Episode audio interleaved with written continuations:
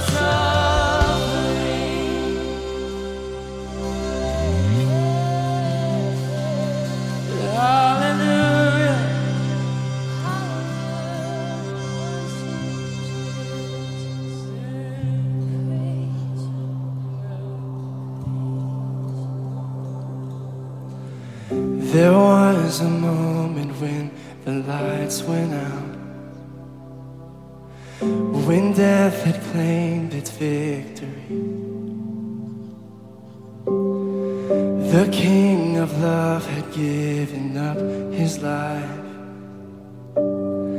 The darkest day in history. There on a cross they made for sinners. For every curse his blood atoned. One final breath and it was finished but not the end.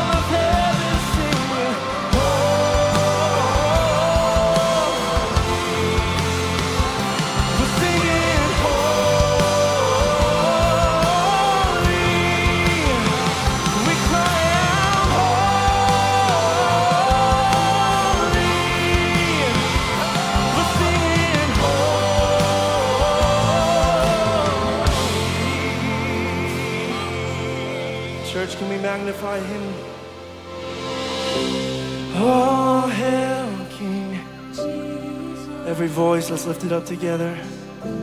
Oh,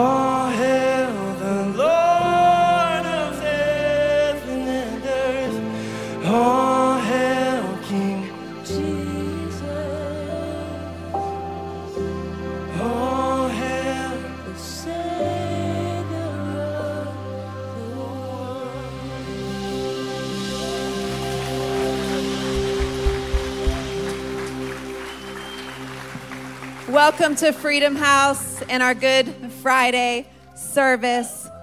This is an opportunity to reflect on the cross and all that Jesus did for us 2,000 years ago. the cross. In all of history, there's never been a symbol, never an emblem like it. It stands alone by itself. The cross was the center point for the greatest tragedy and the greatest victory in all of creation.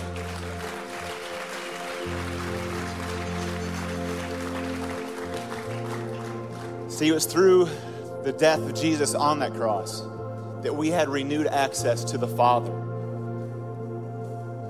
The Father. Come on. Access to the Father. So good. See, we have an opportunity. Because of that access, we have an opportunity to spend eternity with the one that bankrupt heaven to save us. Come on. So good. We are about to do a responsive reading, and we're going to share some declarations and read those over you to remind us of the weight and the importance of the cross. And after we read each declaration, we want you to respond in unison by saying, Amen. Let's begin. Through his forgiveness, we make God our Father. Yet to all who received him, to those who believed in his name, he gave the right to become children of God. And the church said, Amen. Surely he has borne our griefs and carried our sorrows, yet we esteemed him stricken, smitten by God, and afflicted. And the church said, Amen. But he was wounded for our transgressions, he was bruised for our iniquities. The chastisement for our peace was upon him, and by his stripes we are healed. And the church said, Amen. May Jesus Christ, who for our sake became obedient unto death, even death on a cross, keep you and strengthen you. And the church said, Amen. Amen.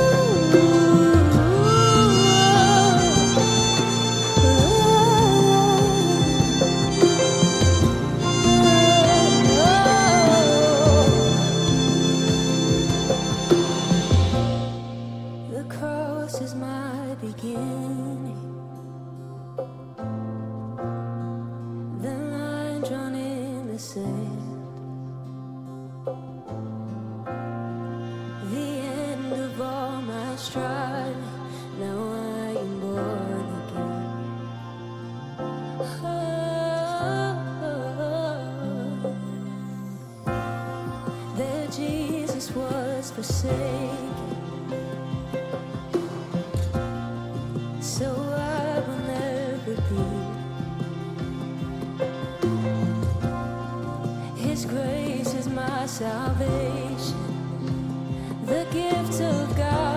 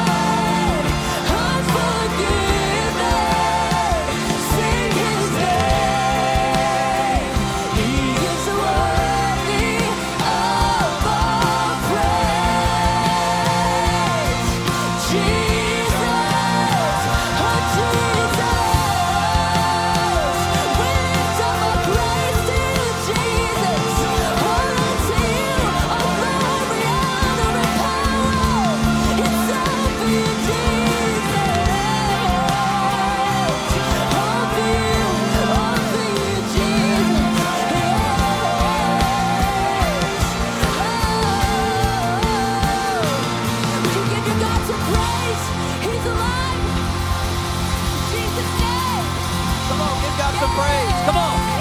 Come on, give God some praise. Come on, church. Lift your voice to Him. Come on, give God a big shout tonight. He's worthy. We love you, Lord. Hallelujah. We bless your name, the name above every name. Every knee shall bow, every tongue shall confess the name of Jesus. Father, we love you tonight. We're so grateful. We're so grateful that you said those three words it is finished. And tonight we declare the completion in our own lives. Father, we're not looking around to the left or to the right or whether somebody else is doing something. Father, we, we are focusing all of our attention on you because our hearts are open. God, speak to us tonight. God, we don't want just another religious weekend. Father, we want to have an encounter with you. We want to experience your presence. We need change in our lives. We need change in our city. We need change in our nation, God. And so, we, Father, we stand here tonight in declaration of all you want to accomplish through us. Thank you, Jesus. Just lift your hands up, just bless him. We love you, Lord. We're so grateful for your presence. Just in your own words, just take about 15 seconds and just just love God. Just just talk to him. Open your heart to him.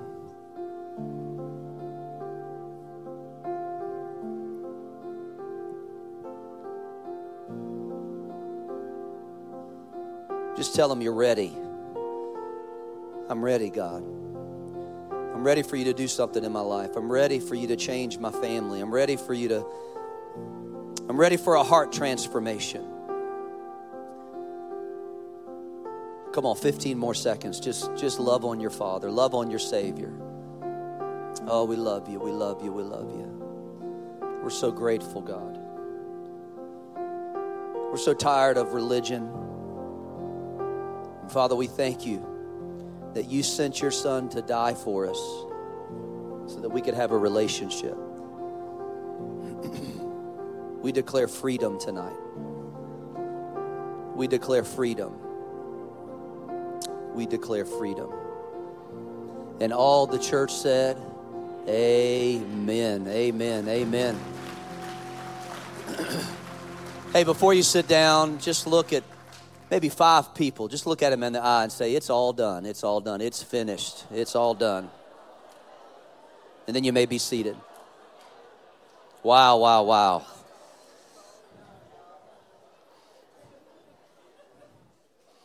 I'm going to get right into business tonight. Is that all right?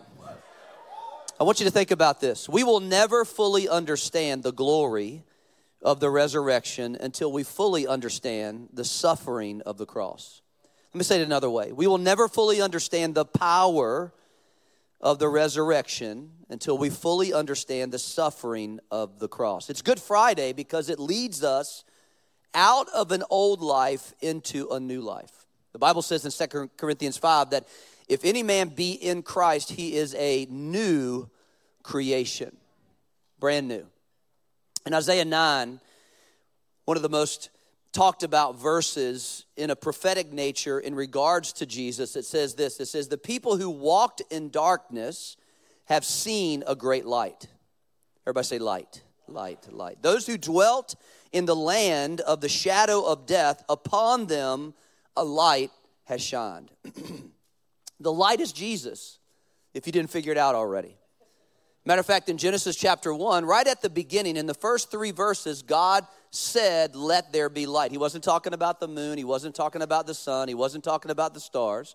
He was talking about Jesus, and really, he was talking about you and me because Jesus said in John 8, again, and I love John because John really focuses on Genesis. John 8, Jesus said, I am the light of the world. You know, light does a lot of different things. But one of the things that I love about light is it leads. It leads the way, it shows the way. Jesus said, I am the way. First thing he said. Then he said truth and life. But the first thing he said is, I'm the way. See, on Good Friday on the cross, Jesus made seven very important statements. And the last of those statements was, we just sang about it, it is finished. In John 19, verse 30, it says, Jesus received the sour wine. He said, It is finished. And bowing his head, he gave up the spirit. Now, here's the thing whenever when I read the Bible, I'm, I'm kind of a questioner. I, I, I start to think about stuff. It's dangerous up in here, just being honest. it gets scary in here. And one of the things that I thought about, and I just want you to think about it. Maybe you never thought about this. Jesus said, It is finished, but he wasn't done yet. You ever thought about that? I mean, think about it. He says it's finished, but he still had to do one more thing. I mean, I know he died on the cross. And I, look, I, I'm not trying to like mess up your theology and mess up the song. Because I believe that it is finished, but I think we need to understand what was finished. That's the important thing because if we don't understand what was finished, it's really difficult to begin something new. See, the cross deals with our old life, and the resurrection deals with our new life. The cross is what God is bringing us out of, and the resurrection is what God is bringing us into. And honestly, many Christians never make it to Sunday. They spend their whole life on Friday. They just march around the cross for their entire lives because they never realize that we can, I want you to hear this because this is the whole message tonight. You can finish the race because Jesus finished it for you. You can finish this. And the cross really is, uh, it looked like defeat, but it was a finish line and the resurrection, which we have eight services on Sunday, just as a shameless plug. This doesn't count for your Easter weekend. This is extra credit in heaven. You get a little star next to your name because you came to Good Friday. Just letting you know, when you get to heaven, you'll have, you know, maybe, some of you may have a lot of stars. Pastor Matt from South End just got one because he came tonight. So, see, the resurrection is the beginning of a whole new race. Another way to say it is the resurrection is the beginning of a whole new you a whole new person that God created you to do. So here's what I want to do tonight. I want to talk about how Jesus reversed some things for us. In other words, he, he did it so we can do it, so we can accomplish it. You know, there are over 600 references to Jesus in the Old Testament. And here's the thing that I'm learning there is so much more to the life of Jesus than just his death. Now, now let me let me just make sure you understand what I'm saying. I'm not saying that his death is purposeless. I'm not saying that at all. Matter of fact, everything that he did did led to the point of his crucifixion. But we also have to, uh, have to understand that every conversation that Jesus had was important. Every miracle that he did was intentional, not just in the life of the person that he was ministering to and in that moment, but what he was doing in order to reverse what the first Adam messed up. Because Jesus is called the last Adam. Follow me here for a second. The first Adam was the Adam of the garden. God put him in this beautiful place, this place called the garden. We'll talk about that in a few minutes. And really, from Genesis to the cross, we are his offspring, the first Adam's offspring. So we are in Adam until you are born again in Christ. Are you following me? And so what Jesus did, everything that he did, every every conversation, you can find it, every conversation, every minute word because he said I don't do anything unless I first see the Father do it. And so when he did something, it was very important to reverse repair the breach that the first Adam messed up in the garden. So everything that you and I go through, every problem we deal with, every temptation that we face, every sickness that we have to struggle through. It was all, it's all found in the garden. What Adam did, the first Adam. The Bible says in 1 Corinthians 15, the first man, Adam, became a living being, but the last Adam became a life giving spirit. Okay, so, so I want to talk about three things that Jesus reversed for you and me. And I want you to hear this. The first thing is that Jesus conquered the wilderness. Deuteronomy chapter 1, you, you know the story. The Israelites were in bondage 400 years. I think they've been playing the movie, The Ten Commandments. I was talking to a friend of mine. He goes, Man, you ever seen The Ten Commandments? I said, Yeah. He goes, What do you think? True story. I was just on the phone with him like Thursday night. He goes, Man, is it real? This is a guy, this is one of my projects, one of the guys I'm working on, you know. He goes, Did that really happen? I said, Yeah, man, it really happened. It's a little more dramatized, very cool. We'll find out when we get to heaven, HDR in heaven. But the Israelites were in Egypt, And understand, I want you to catch this because Egypt is your old life.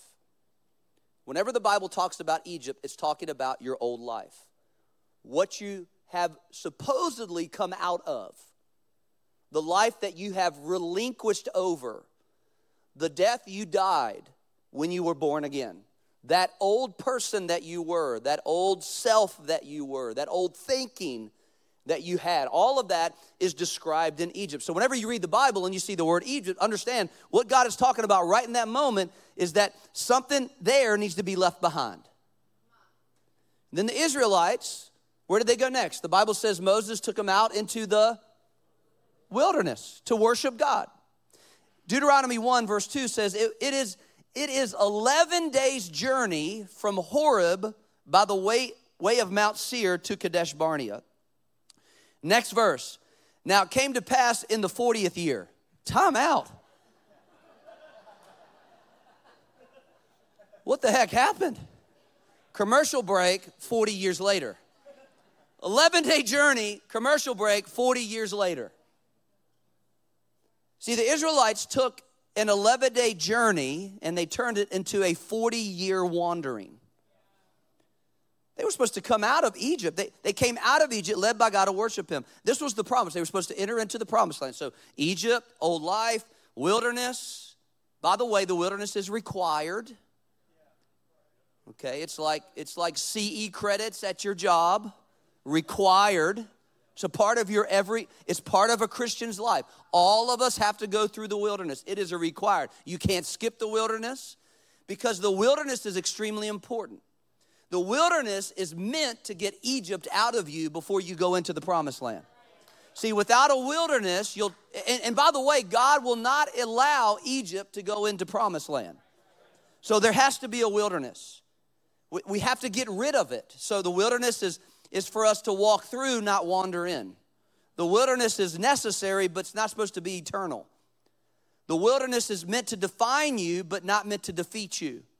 The wilderness is part of your journey with God. It's part of our every, all of our journey. Now, here's the thing about the wilderness: we have different. Some of us we are living in the promised land of our of a part of our life, but some of us are still living in a wilderness in a part of our life. I don't know what that wilderness is for you. I know what it is for me. You have to figure that out. And the longer you spend in that wilderness is dependent not on God, because He's already defined the promised land in His Word for you. And the promised land is not heaven, by the way. If, if the promised land were heaven, then, you know, we'd all have shotguns at church, get saved, and bam, just take them out. Let's go to heaven. It'd be the easy way out. It just got weird. It did get a little weird right there. Now, let's stay focused here. The wilderness, the wilderness exists between what we were and what we are to become. The wilderness allows us to get rid of our Egypt because we can't take it to the promised land. Let me say it another way the wilderness is a test. It's a test. But Jesus conquered the wilderness. Let me prove it to you. Jesus is born. He's 12 years old. We get a peek of him. I, I got to do my father's business. He's 30 years old. He gets baptized by John, John chapter 3, John the Baptist.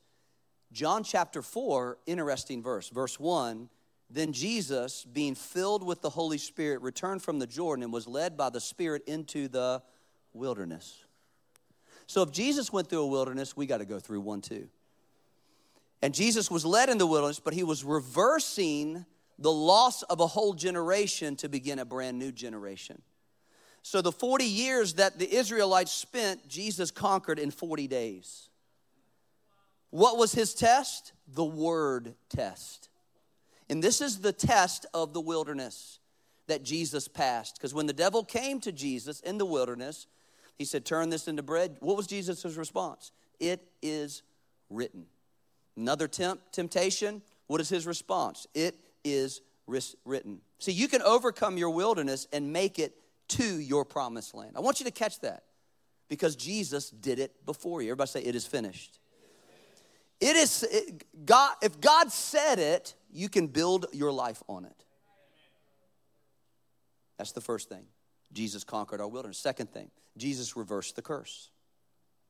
Not in the way you're thinking. I, I want to take you to another example. that's very important for us to understand. Okay, so Jesus conquered the wilderness. And, and by the way, I could do this all night long. Okay, they only gave me two hours to preach, but I could do this all night long. Genesis 1, creation. Genesis 2, the creation of man. Genesis 3, the fall of man. Genesis 4, we see a lineage of Adam. And we are introduced in Genesis 4 to this guy named Lamech. Lamech. He is the seventh son from Adam in the lineage of Cain. Now remember, what, what did Cain do? Cain got jealous of his brother Abel, and what did he do to him? He killed him. Okay, I want you to keep that in mind. So Lamech was in the lineage of Cain. Genesis 4, verse 23. Jesus reversed the curse. Then Lamech said to, the, to his wives, by the way, he was the first one to have, have multiple wives. Not, not a good idea. Ada and Zillah, hear my voice. Wives of Lamech, listen to my speech. For I have killed a man for wounding me, even a young man for hurting me. Verse 24 If Cain shall be avenged sevenfold, then Lamech 70 sevenfold. Or another way to say it is 70 times 7.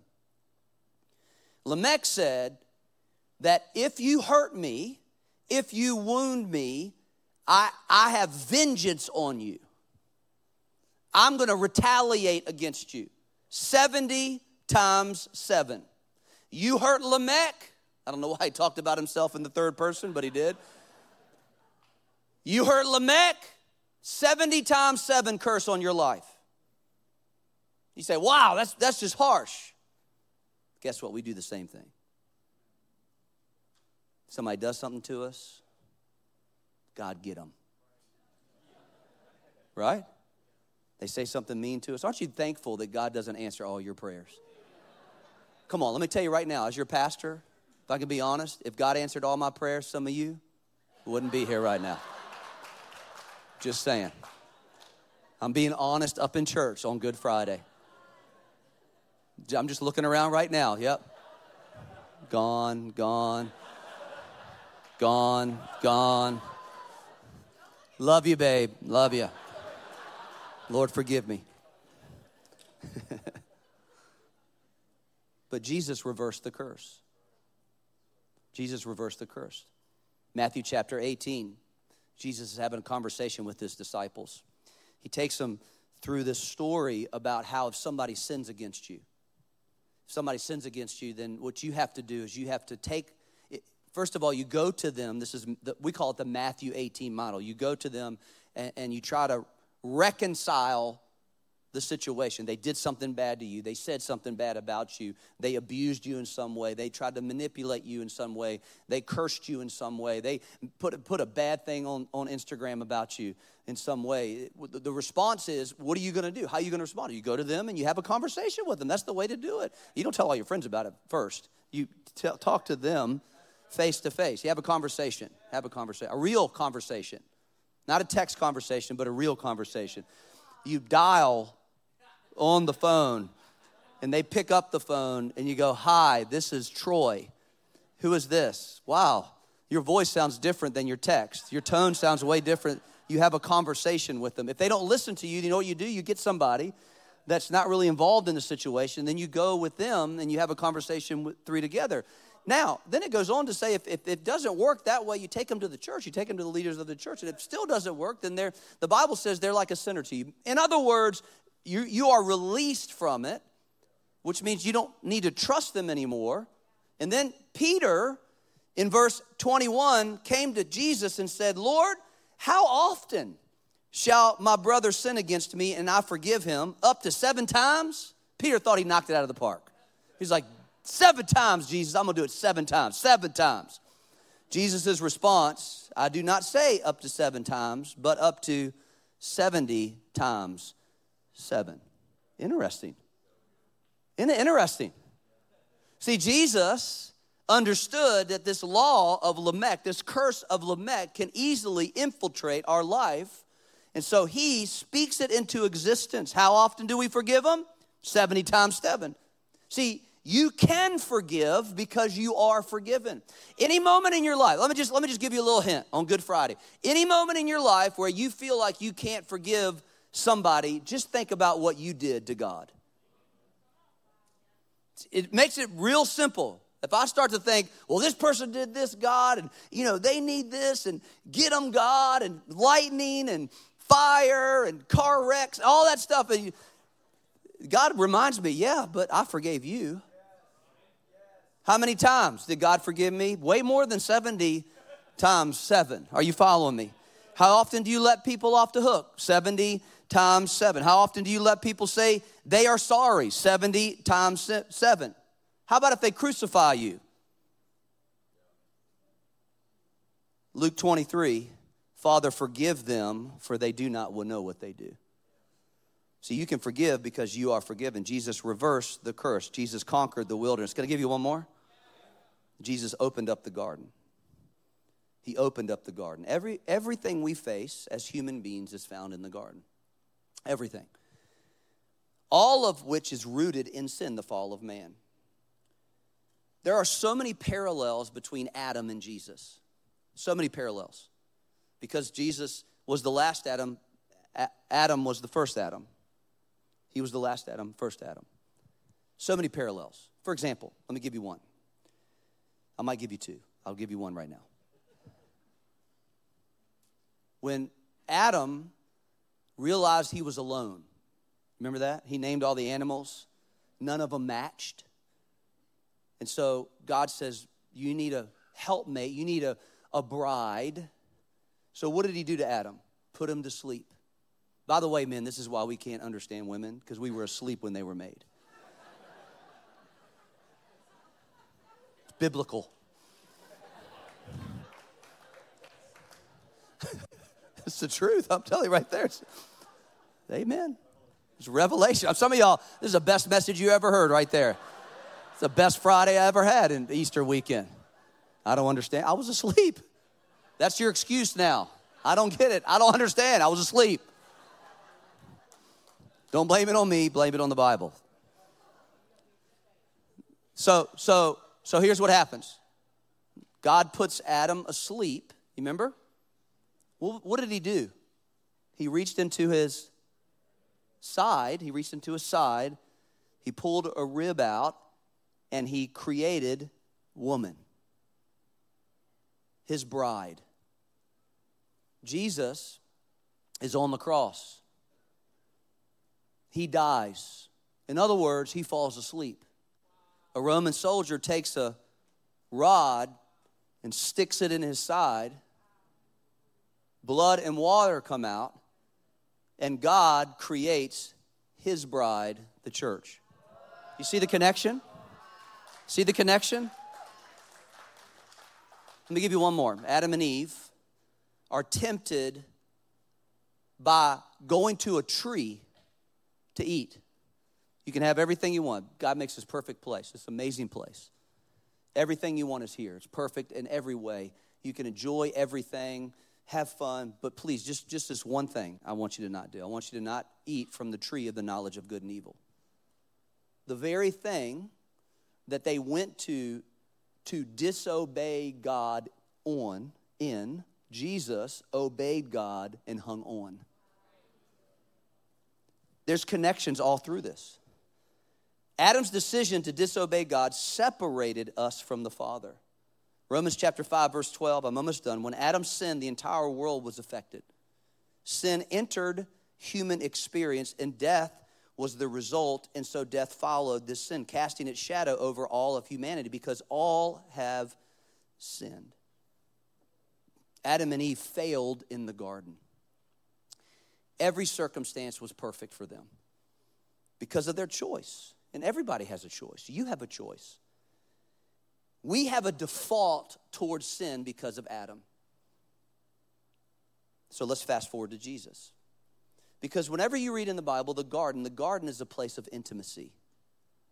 Because the whole purpose that, G, that God created the garden for Adam and Eve was to have communion with Him. It says in the cool of the day, He would come and He'd have a conversation with man. He, he wanted this fellowship. He wanted to hang out, this community. He wanted to be friends. He wanted to talk about, you know, the universe and how he did this and how he did that and teach Adam and walk together and talk together and spend time together. And Adam, because of his disobedience, broke that bond. And as a result, God had to remove Adam from this place. But Jesus, just a few hours before he goes to the cross, check this out. Just a few hours. He takes Peter, James, and John, and he goes to a garden. Interesting. And it says, when they came to a place which was named Gethsemane, he went a little further and fell to the ground and prayed that if it were possible, the hour might pass from him. And then in verse 36, it says, He cried out, He said, Abba, Father, Father of fathers, my Father, Father, all things are possible for you. Take this cup away from me. Nevertheless, not, I, not what I will, but what you will. In other words, Jesus had an opportunity to disobey God and not fulfill his purpose. Three times Jesus went back. Not my will, but your will. Not my will, but your will. Not my will, but your will. See, sin is defeated because Jesus opened the garden back up for us. For what? So we could have intimacy with God again. So we can have communion with our Father. You can be close to the Father. Intimacy is available because it is finished. Finished. I want you to stand with me, and I want you to think about this.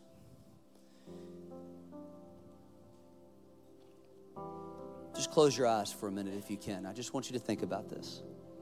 Because I want you to think about these three things that Jesus did for you. Because today's the day for some of you where this race ends so you can begin a new life, begin a power filled life. So let me just ask you three questions. Number one, who do you need to forgive? Who do you need to let go? Who do you need to release? Who, who do you need to say, man, I'm, I'm, I'm, forgiving you? And listen, maybe somebody that's not even here anymore. They may be dead and gone, but you've held on to them for so long. And you need to let them go. I forgive. And you fill in the blank. Who is it? Family member, a friend, an ex wife, an ex husband, somebody in your life. You need to just let go. Maybe you've been wandering in your own wilderness. Maybe it's been longer than 40 years. You're ready to come out and enter in your promised land. What about you do you need to let go of? What about you do you need to finally go, I'm done? I'm finished? What addiction do you need to leave here tonight? What struggle do you need to let go of? And then the final question I want to ask you is some of you need to take a step into the garden again. Because your closeness with God has been replaced with busyness in the world. And God wants to spend time with you because the garden is open again. If you know you need to forgive somebody, just, just lift a hand to heaven. Come on, right now, just lift a hand. I need to forgive some. Just be honest. If I if you're keep that hand up. If you're here today and you know you need to leave a part of yourself here in this building tonight, just raise your hand. Say, I, I need to I, I need to stop wandering in the wilderness. Put your hand up if you say that's me. Keep that hand up. And then last, I just want to pray for you. I just want to pray for you. You say, say, I, I know that I have replaced busyness with intimacy. And I need to change that because I know the garden is open again. You say, that's me. Just raise your hand. I want to pray for you. Now, if you raised one hand, I want you to lift that other hand just in a form of surrender. And we're going to pray and ask God. Jesus said, I am the resurrection and the life. He who believes in me, he who believes in me. So, Father, I pray for every person right now. God, that you would release them from a spirit of unforgiveness, that you would reverse that curse over their life, Lord. And they would walk out of this place completely free from the prison of unforgiveness. Be free in Jesus' name. Just release them right now. I forgive you. I release you. You don't owe me anything. I release you. Father, I pray for those that have been wandering in their own personal wilderness. And Father, I thank you that you're gonna, you're, you're gonna, they're gonna drop off that old part of themselves so they can enter into the promises that you have for them in the name of Jesus. Be free tonight. Be free on Good Friday. Let it be the best Friday you've ever had in your entire life because you're going to start feeling and sensing and, and, receiving all the promises of God. And then, Father, I thank you for just an increase. Why don't we all do this? Just lift our hands to heaven. Father, we thank you that now we have access to you. The veil has been torn, it's been lifted. And Father, we come into closeness with you. We desire more of you. We love you, God. Thank you, Jesus, that you finished everything for us. And all the church said, Amen. Amen.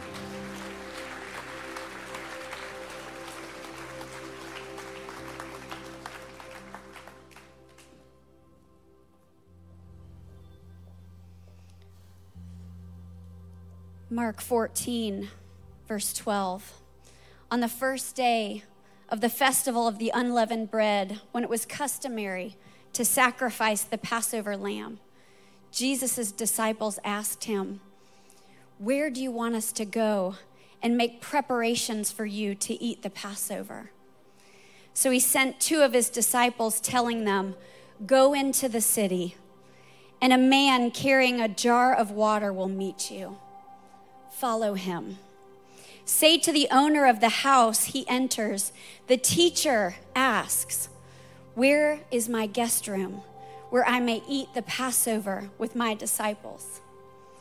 He will show you a large room upstairs, furnished and ready. Make preparations for us there. The disciples left. They went into the city. They found things just as Jesus had told them. So they prepared the Passover. You see, as they were celebrating the Passover, when God saved the Israelites from death, Jesus said to them, I am the Passover lamb, and I will save you too from death. You know, we want to take a moment to celebrate and honor the great sacrifice that Jesus made for each one of us. And we're going to do so by taking communion. We want to extend an invitation to those of you who called Jesus Lord and Savior of your life. There are silver containers on the left hand side of every aisle. If you'll pick that up, grab a communion element and pass that down. We'd like to take communion together. As we gather tonight, I want to remind us the reason that we take communion to remember the sacrifice that Jesus made.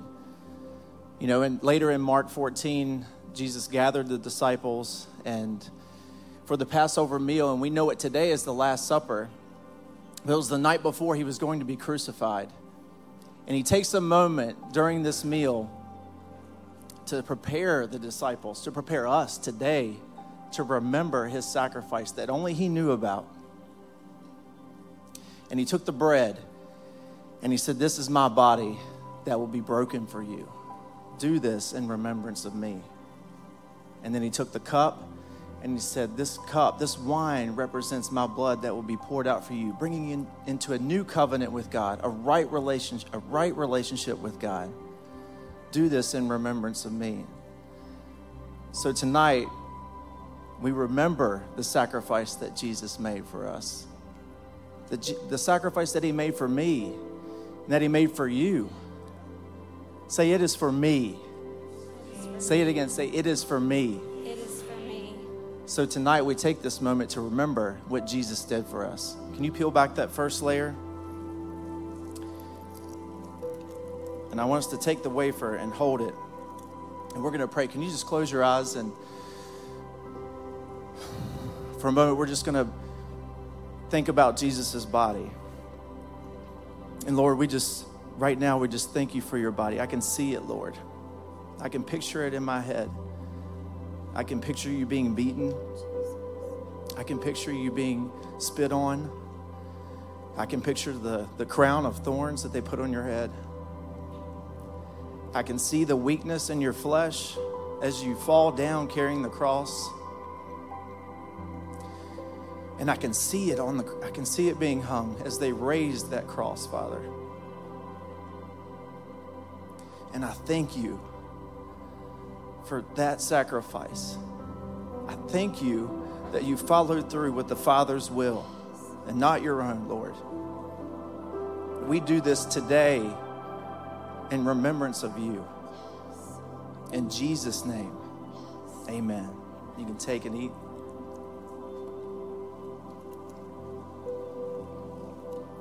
You can peel back that second layer.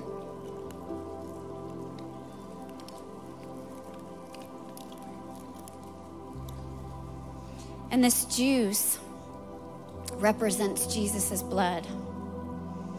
The blood that he shed and poured out so that we could have a new covenant with God, direct access. I don't know about you, but I am so thankful to have direct access to the Father because what Jesus did for us. Let's pray. Jesus, thank you for your ultimate sacrifice, for the blood that you shed so that we could access the Father, the intimacy of the Father that Pastor Troy was talking about. Thank you. That we have right standing because of what you did. We honor you, we remember you, and we thank you. In your precious name, amen. You can drink.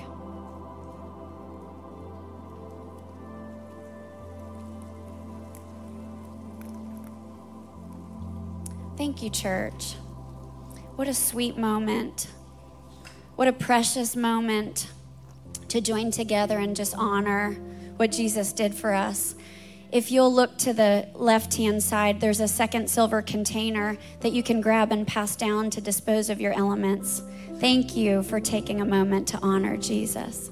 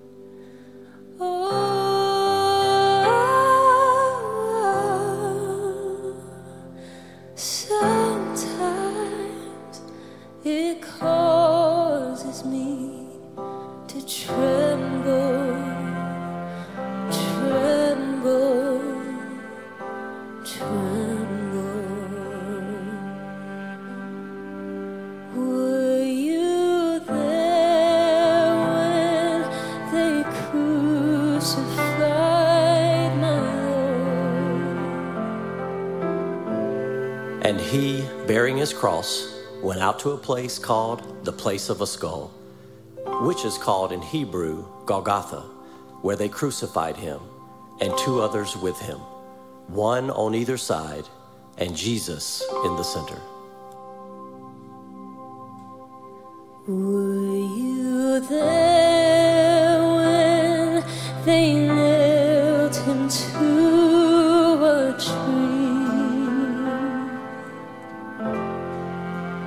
Were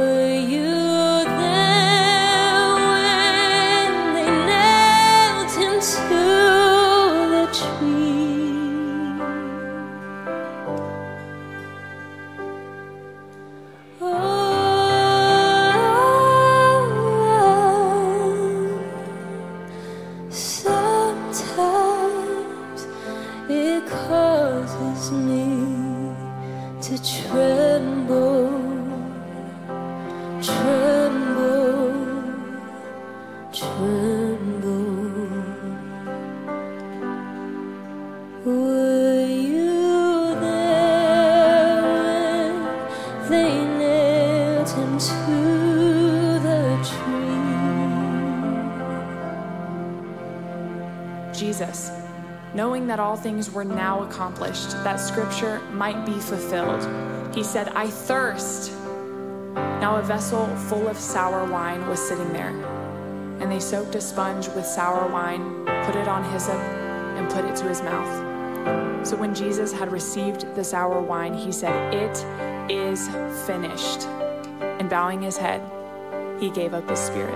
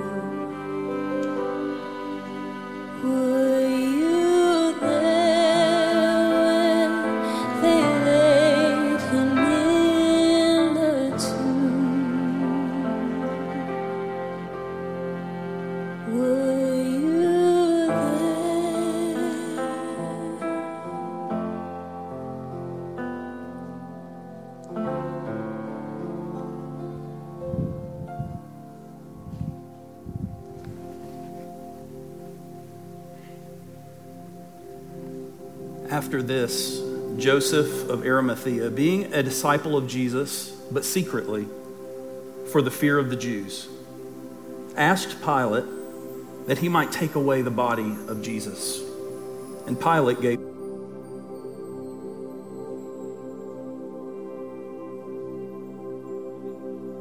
Who at first came to Jesus by night also came bringing a mixture of myrrh and aloes, about a hundred pounds.